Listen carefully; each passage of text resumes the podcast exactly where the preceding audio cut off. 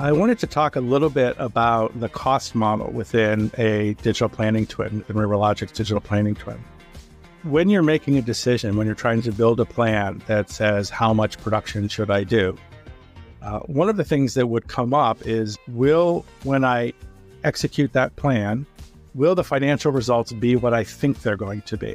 And one of the things that we found over the years is that in order to build a planning system that gives high fidelity pro forma financial results and can predict what the actual cost is of a particular plan, that you need to deconstruct your costs into their drivers within the digital, within your business, within the digital planning twin.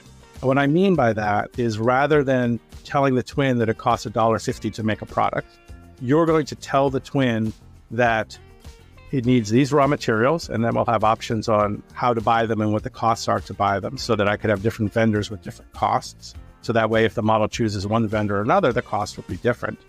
And then within production, you will be telling it, are there production added costs? Is it another 10 cents per unit of electricity that it's going through? Or is there a packaging cost as it's going through production?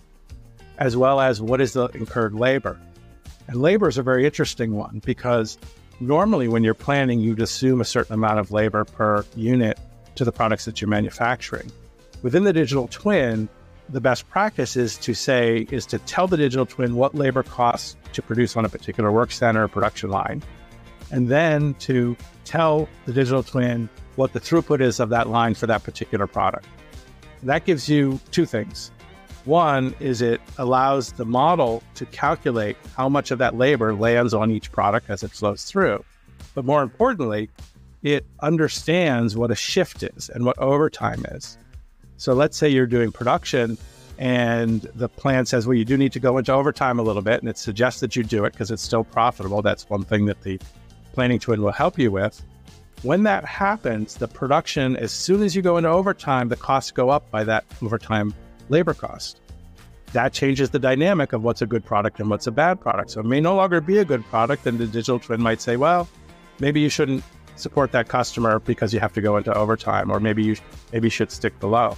Even fancier, the digital twin can say, well, instead of running overtime a little bit, why don't we turn on an entire new shift and build some inventory that we can use in a future time period?